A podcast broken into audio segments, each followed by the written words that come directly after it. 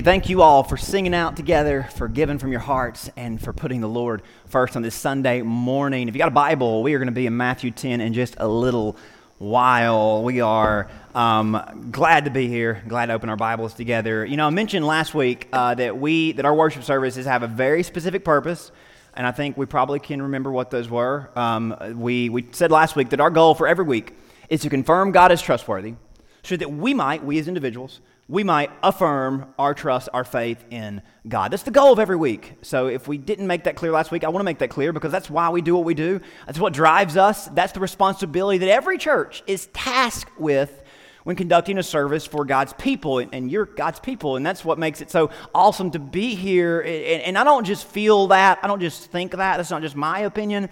I believe the Bible strongly promotes that as the, the agenda for the church. And, and I don't have a verse or a passage really. The whole Bible, I mean, the whole book, uh, really is all about this. And here's the amazing thing about the Bible there was no production meeting.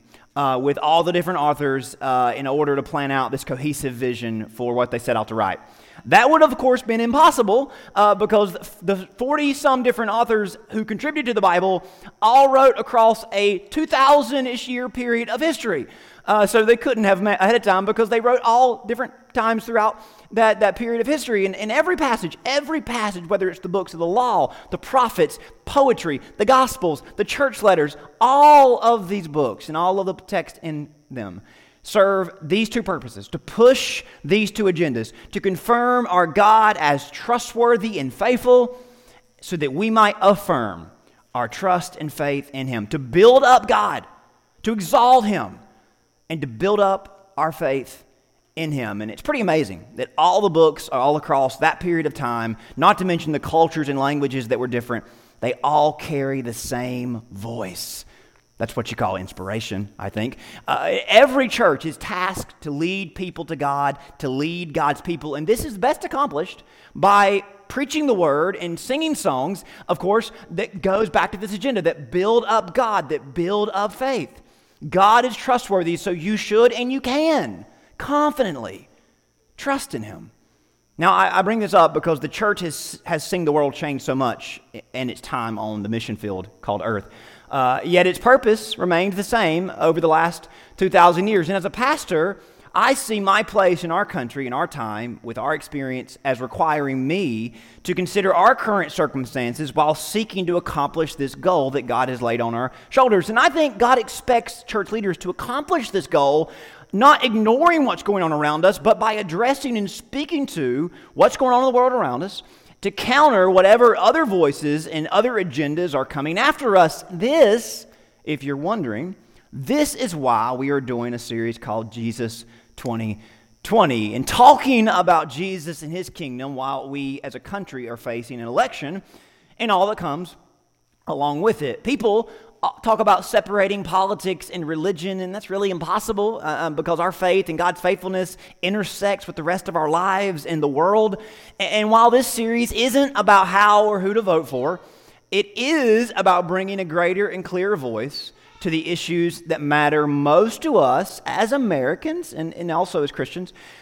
But we've learned along the way the issues that sway and swing our votes are actually more navigable and are less burdensome when we bring them under the voice and rule of Jesus, when we bring them under the light of our faith, when we bring, under, bring them under the scope of King Jesus. A king who loves us, unlike politicians who don't even so much as know us. I mean, they can't from so far away, of course, but Jesus does indeed love us, and his love never fails. And it's because of his love for us that he wants our whole heart, as we said a few weeks ago. He is our Savior, yes, and He came to earth to campaign to be our King. And we talked, He does not want our votes. He doesn't need our votes. He wants our hearts. He wants our faith. He wants our faithfulness so that He can give us true blessedness, true peace and freedom, and so much more. Now, we've sang uh, about both of these truths this morning, but we also sang something else. We sang out, Whom shall I fear? Rather declaratively, rather boldly, didn't we? We sing out, Whom shall I fear? as if to proclaim that faith gives us courage and confidence against the greatest of unknowns.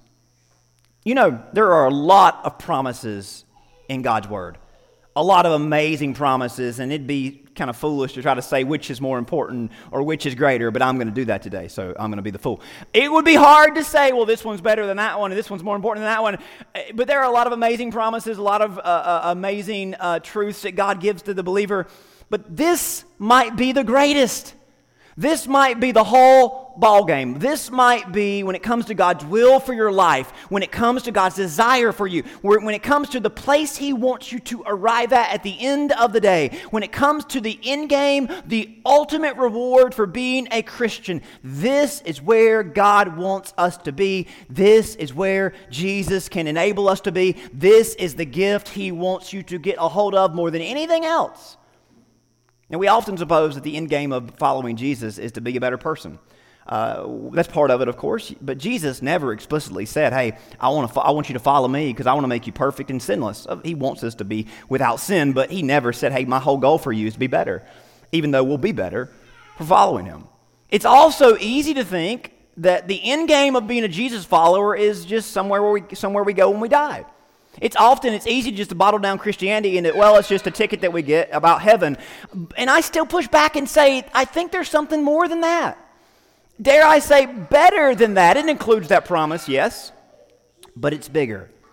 Now, maybe you wonder, why would I say that? Or how could I say that? Well, there's a couple of reasons. Number one, Jesus does promise that if we are saved, we enter the kingdom of God, no doubt. But as we've learned, the kingdom of God isn't a place we go when we die. It's the reign we live under in a presence we live in when we make Jesus our king here and now.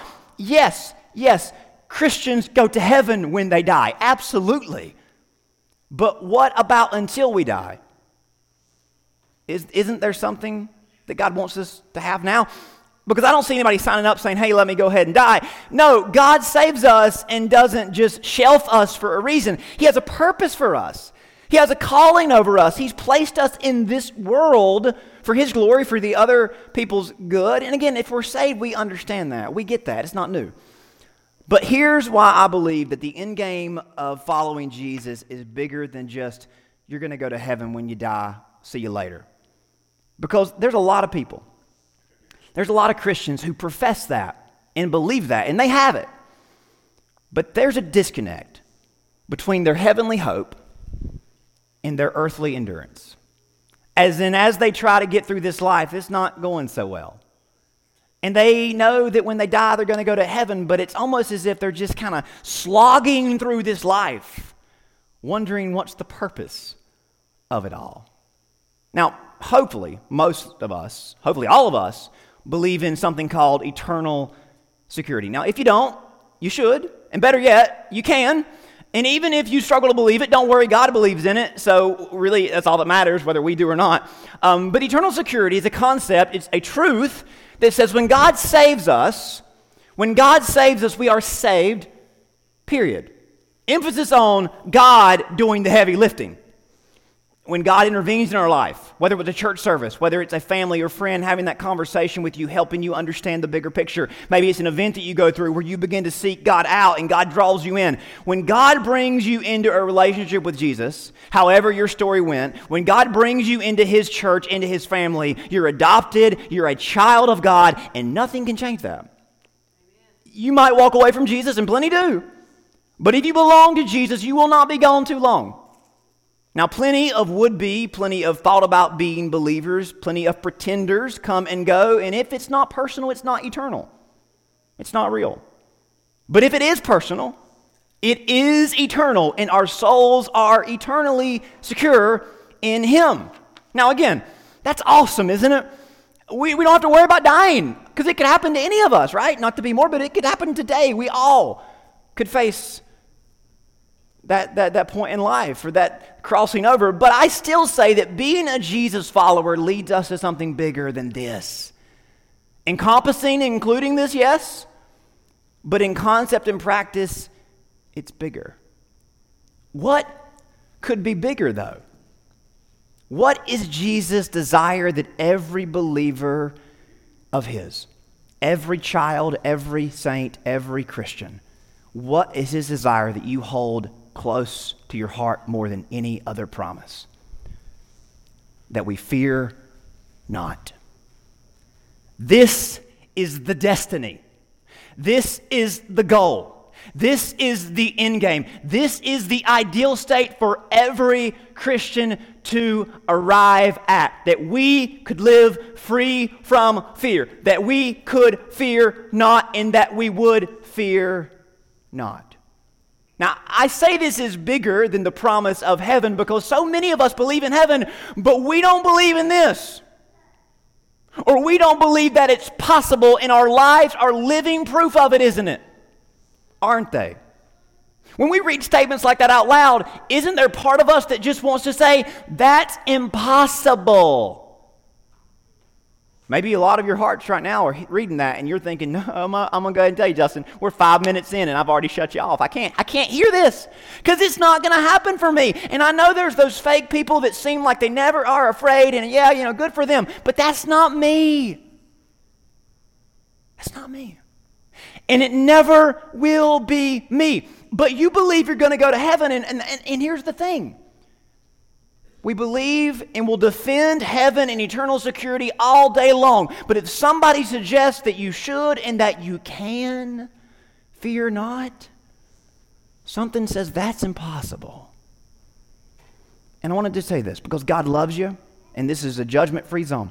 God loves you, and if that's you today, God's heart breaks if you think, I'm going to go to heaven when I die, but until I go, I'm stuck in a place of fear. Now, maybe along our journey today, you'll realize that you are afraid of things that you didn't realize you were afraid of, because that's kind of my job to prod and pry and try to get us to those places to make us realize, wow, something is trying to get my heart. But maybe you already confess, you know what, fear is a thing. Fear is a big problem for me, and I just kind of accept it. Again, this proves that we still have more of Jesus' promise and power to obtain. And you may walk out this morning with, with a you know, that was nice, Justin, but that's never going to me. I'll never stop preaching this, and I'll never stop praying for you, and I'll never stop believing. And better than that, God will never stop wishing that this could be your destiny. Because, Christians, isn't it true that in spite of our certain eternal security, we are still dominated and overwhelmed by fear? I'll raise my hand. You don't have to. Isn't this true? That in spite of our eternal security, that nobody can pluck us out of God's hands, we are still dominated in so many ways by fear. Fear of them, fear of those, fear of that, fear of so much. And I'll get specific, don't worry. Fear of knowns, fear of unknowns. And this reveals more than anything, there's still room for us to grow. There's still a work that God wants to do in our heart. There's still a gift that Jesus wants to see you grab a hold of so that you can truly experience what it means to be a citizen in the kingdom of God. And this is where it kind of butts heads with the kingdoms of earth. Beyond just promising us, us uh, promising us heaven when we die, Jesus wants to see us possess this fearlessness as long as we live, no matter what we face. Now, I don't think this subject could be any more timely because 2020 has been the year or a year of fear, hasn't it? I mean, go ahead and get it out of the way. The fear of COVID, of a pandemic that started out as an epidemic that wasn't contained and spread around the world, fear of what does that mean for my life and all the changes and, and you know we get so focused on it. And then there are people that say well you shouldn't be afraid of that. But those same people have got a different fear throughout this time. Because there's also been a fear of government control. Because and not only maybe you're maybe you're afraid of both i don't know. But there's this fear of this pandemic, and then there's this fear of, oh no, the government is seizing in on us and sizing up to take our rights away. And that's a real, I'm not saying that's not a real fear. It's, it is for some and for many, and maybe it should be for most.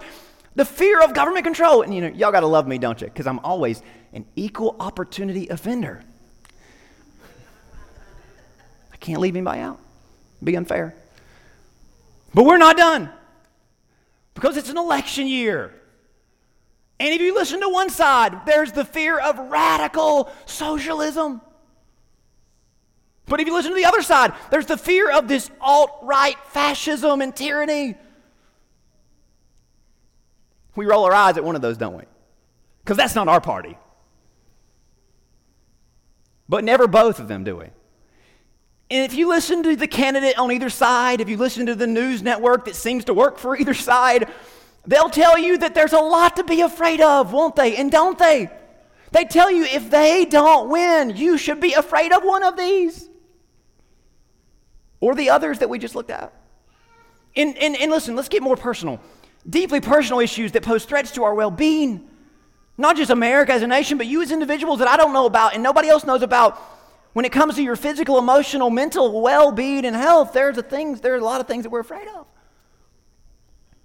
But to get broad again, you know, one side says there's this fear of expensive and bad health care. Can there be good health care? I don't know. But there's the fear of bad and expensive health care. And a lot of us have lived that, right? A lot of you have lived that. You saw it go from double to triple to quadruple, and then it got worse as it went.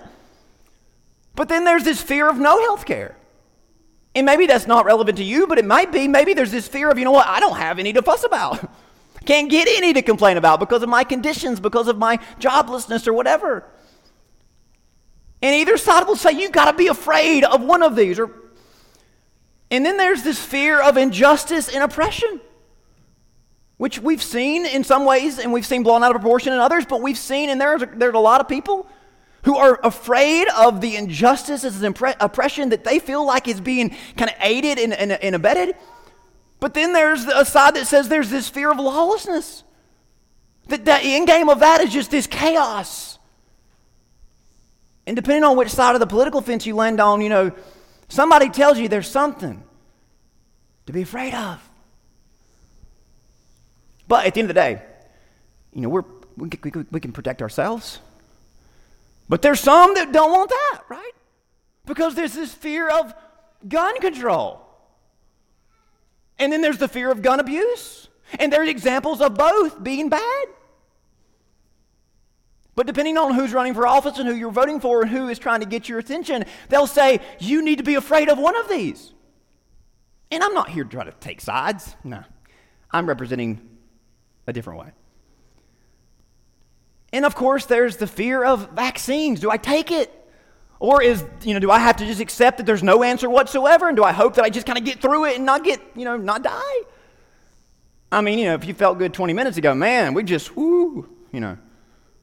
I'm sorry, I, I, I was going to go on, but you know, we don't have time to deal with the foreign issues, foreign affairs, and nat- international issues, and environmental issues, all the things that deal with your well-being or deal with maybe you care about, maybe you don't care about, maybe you're afraid of, maybe you aren't, but somebody is, and maybe you're afraid of somebody making a big deal about something that doesn't need to be a big deal.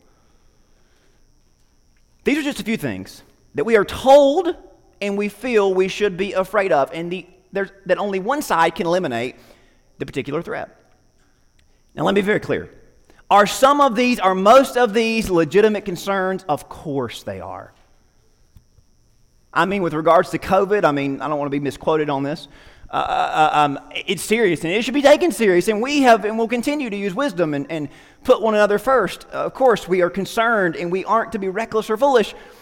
With regards to other things, there's reason to be concerned. There's a reason to go out and vote and campaign for your your, your side for our well being, for the well being of those who may not have a voice for themselves. We must look for ways to love each other and cross the road to that one that maybe is being ignored. We must take these issues serious and we shouldn't just scoff them off as not being a big deal. But there's a big difference in being concerned and wise and loving and being afraid. Isn't there? And some of us, we crossed that line sometime this year, didn't we? We went from being concerned, we went from trying to be smart, trying to love people, and then we just crossed a line to where we're afraid of the implications of them trying to say this, of this issue. We're just, we've just kind of been cornered in a place of fear. We don't know what to do. As if maybe that was somebody's goal the whole time. The difference is we walk in confidence in one versus we walk in bondage in the other. See, we can confidently take precaution and be smart and be wise, but when we're in fear, we're in bondage. we're slaves. And there's no confidence in that, is there? There's no, that's no way to live. But many of us live in that place. And I didn't even get to some of the issues that many of you are afraid of. And that's because I don't know what your heart is, but I know that God does. Christians, we aren't free, aren't we? We are forgiven, we are heaven bound, but we aren't free in so many ways. Our lives are still dominated by fear, aren't they? And while the right promises to alleviate fears if they win, and the left promises to eliminate fear if they win, no matter who wins, if our confidence is in them, in the fragile, short sighted, limited, biased promises from the right or left, if our confidence is in them, we all lose. And fear continues to reign because here's the dirty little secret that both the right and left don't want you to know. If they eliminated fear completely, they would never win again. They don't want to eliminate fear because they would lose if they didn't have fear to leverage. And y'all know I love you, but I got to do this. Anybody who leverages fear doesn't offer a true solution to fear. If anybody ever stands up in front of some big crowd and says, You should be afraid of them if I don't win, they don't offer a true solution. Because the true solution can only be found under the reign of, in the presence of, only one king. And his name is Jesus. But as we've come to expect, his pathway and his promise, his solution may not be what we'd expect either, or necessarily would like it to be. We're going to look at Matthew 10 for just a minute to find the solution. And here's the setup for Matthew 10. This is really cool. Jesus has been on the campaign trail. Huge, as some might would say, huge crowds are following, bigger crowds than anybody's ever seen.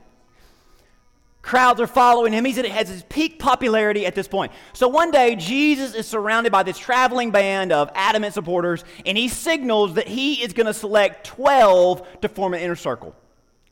Now, here's the, how the crowds interpreted this. He is about to elect his transition team. Oh boy, it's about to happen. He's picking his future cabinet members. This is about to be the rollout of the kingdom. He is about to select people uh, to be at his right and left in the kingdom. These ambassadors and diplomats that kings have, he's about to select them to enforce his rule and ensure our peace. And people start cheering and shouting and thinking, wow, it's finally here. So everybody's cheering and everybody's falling over themselves, and Jesus names 12 people. He said, I need Peter, James, John, Andrew, Philip, Nathaniel, Judas, Thaddeus, Thomas, Matthew, Simon, and the other James. Poor guy. The other James. I need you 12 to come to the front of the room. This is like the big convention. I'm nominating these delegates, these lay people to be ambassadors and apostles. Fireworks start going off, and you know, YMCA starts playing or whatever they play at those things. And he says to the one selected, the ones not selected, he says, Okay, y'all, I need to have a little private conversation with my guys. And it's for some official kingdom prep stuff. He winks at them. And usually they didn't like when he said to leave, but you know what? They think, hey, this is important. We need to let Jesus have some time with his guys because any day now we are going to be woohoo, large and in charge. So Jesus and his 12, he starts telling them that uh, about an immediate plan to spread his message farther and wider to all of Judea that would take them over the next three or four years he essentially gives them a dose, he gives them a can of his own divine authority and power. He says, Guys, I'm currently demonstrating my power uh, by showing my ability to forgive sins, by demonstrating my power over disease, over sickness. And I want y'all to have it for just a little while. Y'all are going to go around and demonstrate that y'all are with me and I'm with God. And I want you to wear this, take this, say this, and people will know for sure that this movement is from God and of God. They'll know I am God. And I mean, these guys, these 12, they're just basking in the moment. I mean, because wow, they never dreamed that this would be what their life would lead to, and, and they could walk with a pep in their step. Can you imagine how they felt and how pumped they were? And the Bible says they came back rejoicing of what they could accomplish in Jesus' name. They're ready to go. They're in the bullpen. They're just itching to hit the road. And, and as if their kid's about to be turned loose with uh, out, for, out of school or for recess.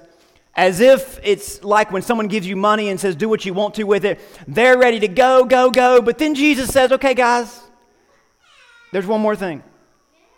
I need to read you the fine print before I turn you loose. As if to say, this might be the most important thing I ever say to you.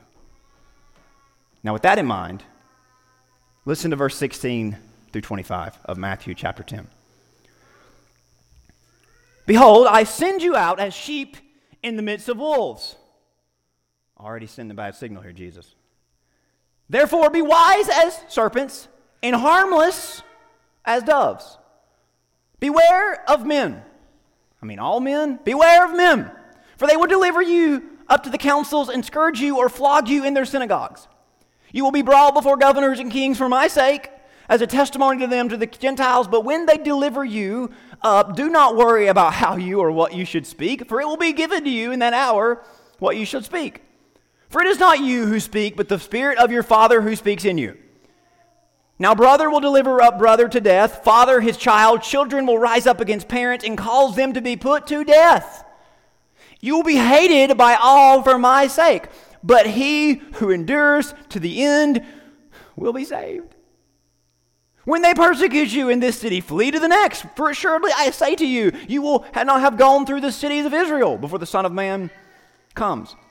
A disciple is not above his teacher, nor a servant above his master. It is enough for the disciple that he be like his teacher, a servant like his master. If they have called the master of the house the devil or Beelzebub, how much more will they call his household? Call those of his household. So Jesus says, before y'all go, Got a little bit to tell you. You're going to be betrayed, arrested, flogged, hated, exiled. Oh, and did I mention killed? Still excited about this little trip, this little mission, next couple years? And everybody's thinking, wait, wait, wait, wait, wait, wait, wait. And then Jesus says, but don't worry. When you're in jail and you stand trial, God will give you the words you need to say. Isn't that sweet? I mean, how about God keep me out of jail? Amen. How about God keep me off of the trial? How about we you know, take this power you gave us for others and use it on ourselves? How about God strike down all these people that want to kill us before they kill us? I mean, I don't really, you know, thank you for the words that I need to say in the moment, but how about I never get to that moment? That's better. I mean, you can picture this. Jesus instills them with so much confidence in can you imagine how they just were gutted when he said this? In a moment, they went from fearless to fearful. But wouldn't we have felt the same way? Think about this Jesus hands them the keys to the kingdom, and he warns them that hell is going to be against them. Not to mention that the world's not going to get any better. Now, he wasn't saying that every good gift is countered by a bad. He wasn't saying that we must always brace ourselves for the worst when trying to do the best. He's actually saying the opposite. He's intentionally trying to draw out that part of us that so often feels most disconnected from the hope we have in heaven. He's trying to get us to ask ourselves if I'm saved, why am I still dominated by fear? And some of us, we struggle with this more overtly. But God wants us to get this so badly. Why is it that we can relish in eternal security for, in, in safe, specific, controlled environments? But as soon as we face uncertainty and potential problems, we are unstable, we lose faith, and we lose focus. We are so very afraid. As long as America is ran by the right kind of government, as long as my well being isn't left out of the plan, we are so very afraid if otherwise occurs.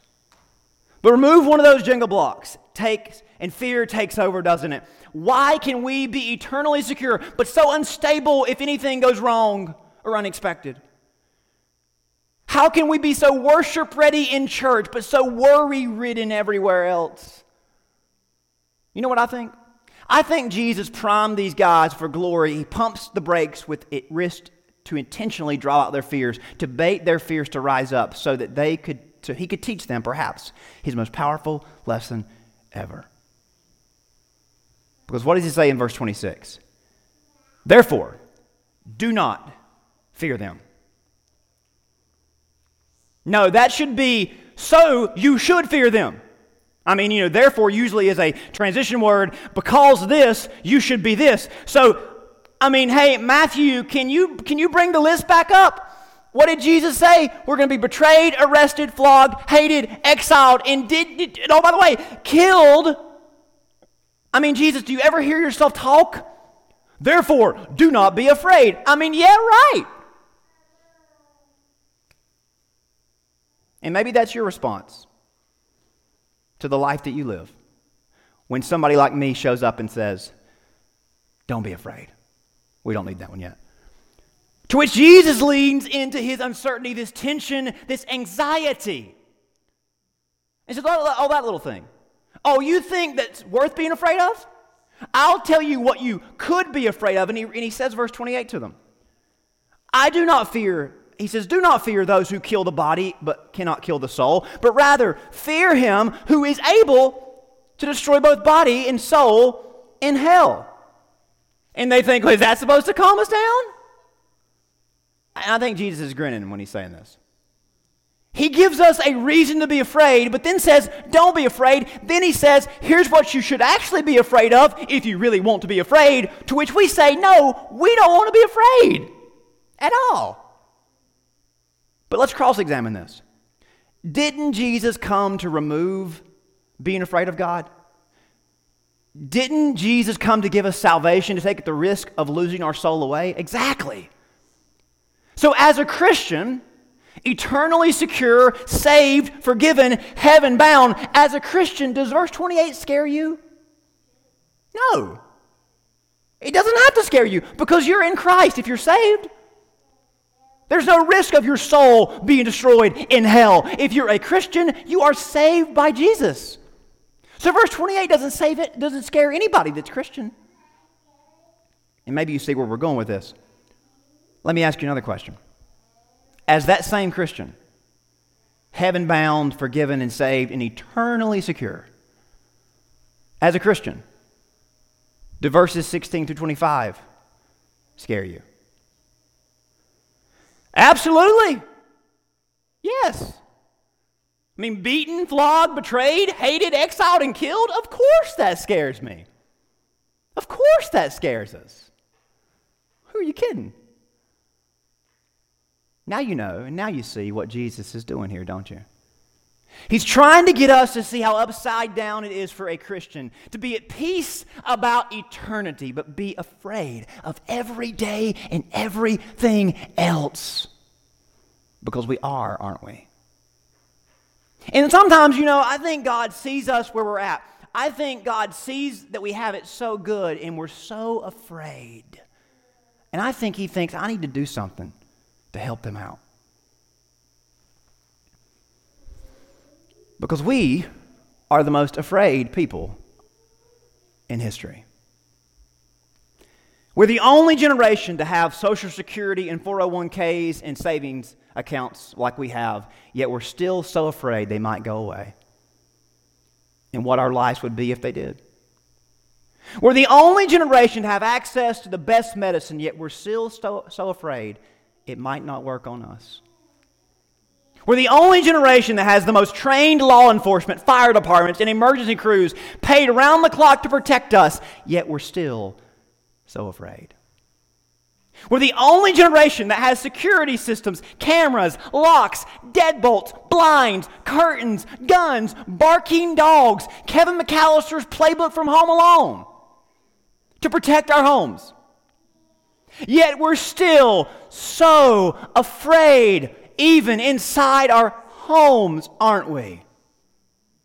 We're the only generation that has three houses of federal government, multiple layers of state and local government put in place to protect us from losing our freedom, a freedom that nobody else has ever had.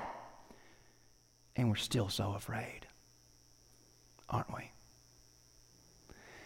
And I think sometimes God looks down on the generations like us and says, you know, how can I help them not be so afraid?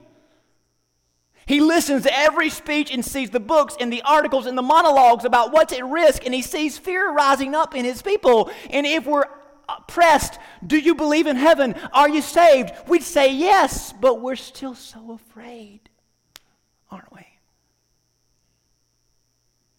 We don't know what to say, do we? I think sometimes God does indeed shake up these safety nets, which don't seem to be working that well anyway.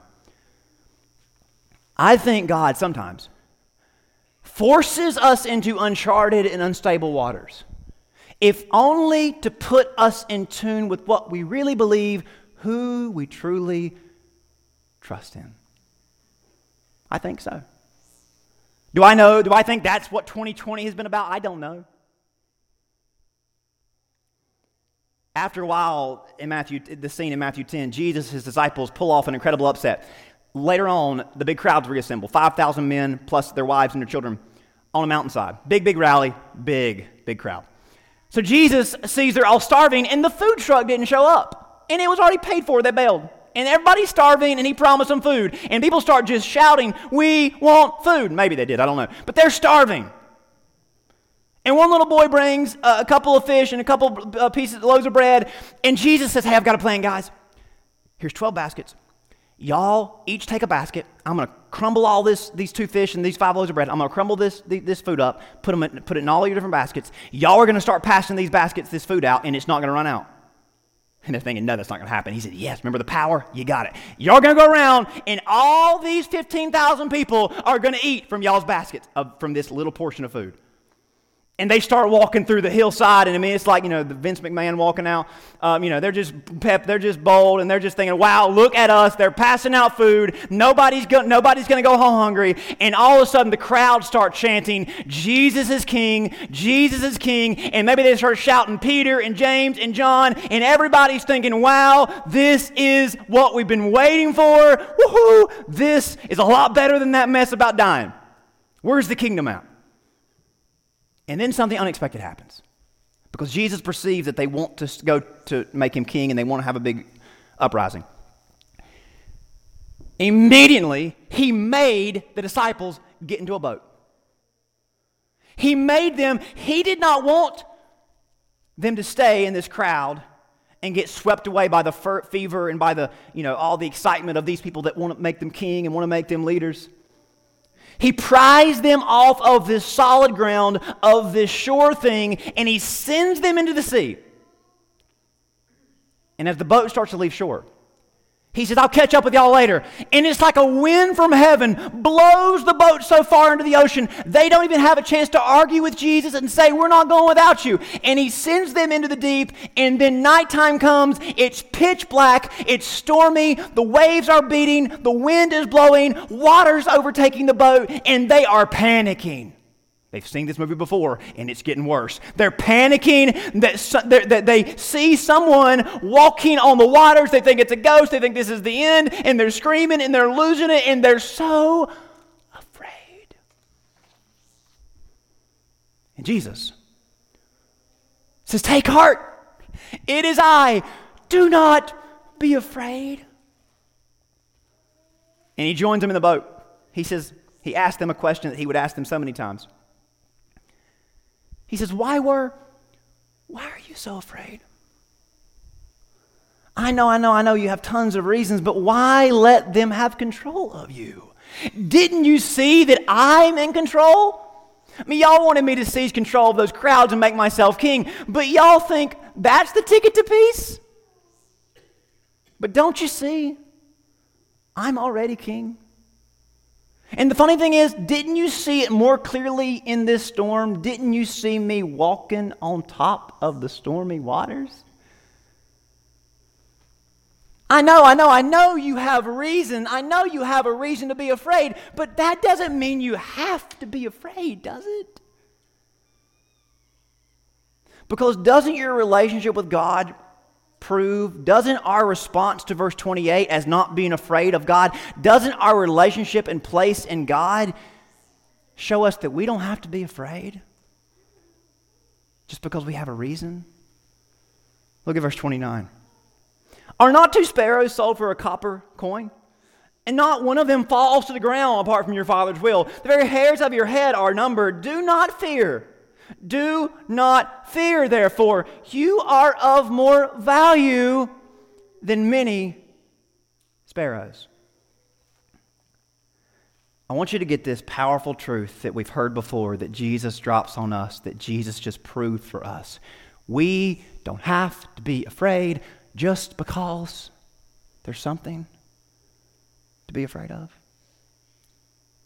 That's what Jesus has been trying to get across this whole time.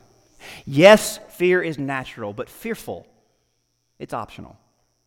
We've been conditioned for fear in so many ways. Our flesh is conditioned for fear, a slave even. But we don't have to remain afraid. As verse 28 through, 20, through 31 reveals to us, the only reason to fear is no more because our souls are forever secure. And sometimes it takes our footing being insecure to tune us in with our greater security.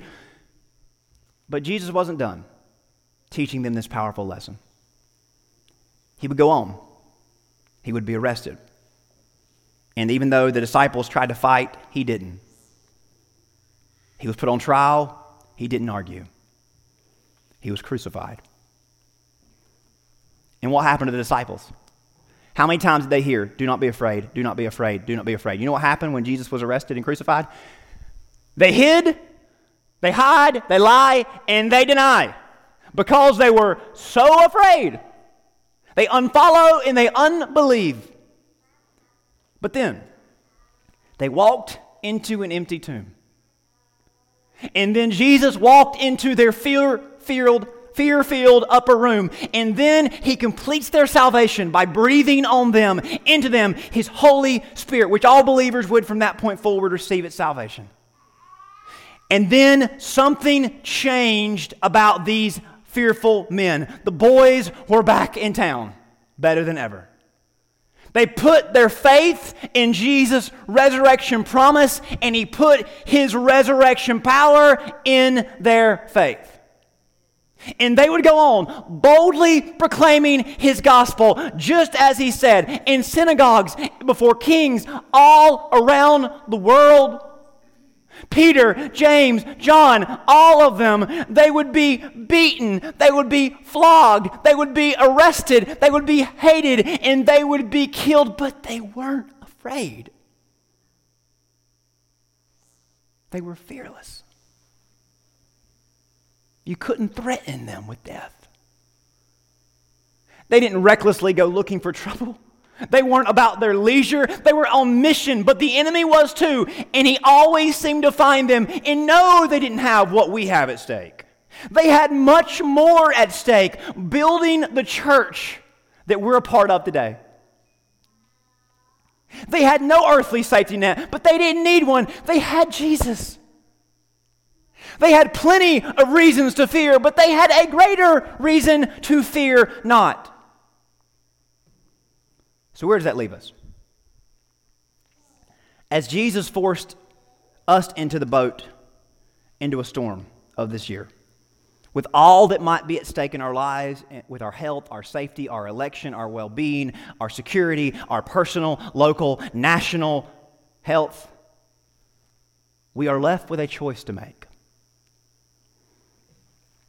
The other night, we had some friends over, and being the host, which I'm really bad at, I just, I mean, I can't command the room for that long.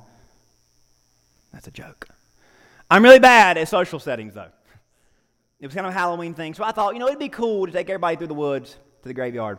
Um, on the other side of our property, I have a graveyard behind my house. It's my great great grandparents. He was a preacher. Um, that uh, he was buried on our property, but long story. Uh, I wanted to take the, the friends to the uh, my graveyard. Thought it would be spooky and fun. You know, it's late, and uh, we went back through talking about family history, making up some stuff too along the way. But the um, anyway, but as I was thinking about this, one problem came up. I'm afraid of the dark.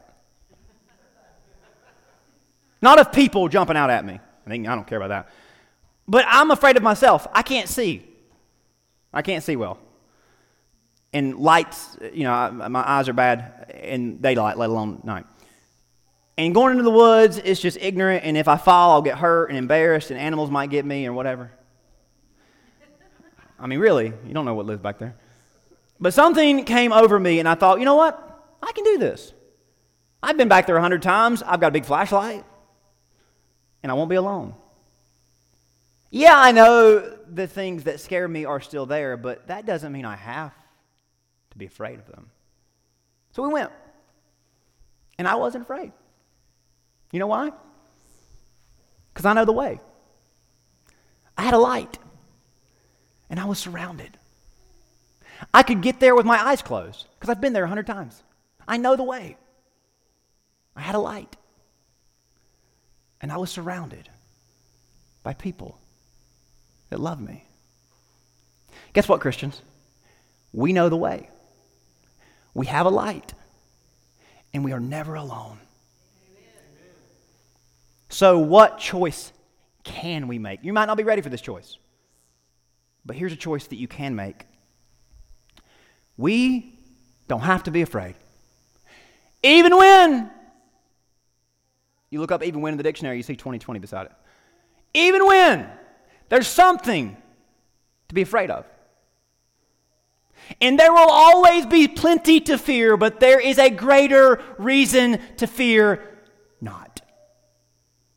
The secret isn't just knowing this, it's knowing the reason. It's knowing Jesus. We worship a risen Lord, therefore we can fear not. Not because there's something to fear, but because our hearts are wired to a risen Jesus. The Apostle Peter, who failed on the waters several times, he bailed, he lied, he denied three times, would go on to become the most bold and brave of them all. Even though, and even when, he was arrested and flogged, and eventually he was sentenced to death. On house arrest in Rome, he was awaiting his death as he watched Nero Caesar set Rome on fire and burn many of his friends, kill and crucify many of his friends. Matthew, Mark, James, even the Apostle Paul, all killed. Peter sat in a house in Rome, knowing that he was next, but he wasn't afraid. People said, Peter, how are you not afraid? He says, Because I've been casting my anxieties and my cares on Jesus all this time because he cares for me, and you can do this too. You are of more value than the sparrows. Jesus was suspended over death and over hell for you, and he rose back to life. Yes, he died to save you from sin, but he lives, he lives, he lives to save you from fear. Not a fear that makes us reckless and foolish, but a fear that makes us confident and secure. Because no matter what, we know the way. We have a light and He's always with us. Let me pray for you. Father, I love you. I love you so much. Thank you for giving us the way, the light in your presence. God, I know that me saying all this doesn't make people's fear go away. Nothing's going to make that fear go away, no matter who wins an election, no matter what happens in their life, no matter what goes on in our world. The fear is real, but you are too. God, everybody in the house today has a reason to be afraid, but we've all heard we have a greater reason to fear not. This doesn't dismiss us from doing the right thing and being the right kind of person and being concerned and taking action, but it does dismiss us from fear. So, Father, if anybody in the house today that is overwhelmed by fear and they want relief, God, I pray you would give them that breakthrough today and you would help them to cultivate and develop a habit of casting their cares on you. Even when they have something to be afraid of, they make a choice I'm not going to be afraid because I have a light. I know the way. And Jesus is with me. God, if there's anybody in the house today that does not know the Jesus as their Lord, they have not been saved and they want Him as their Savior today, Lord, make the way for them clear today. For the rest of us, save us from this fear. In Jesus' name, amen.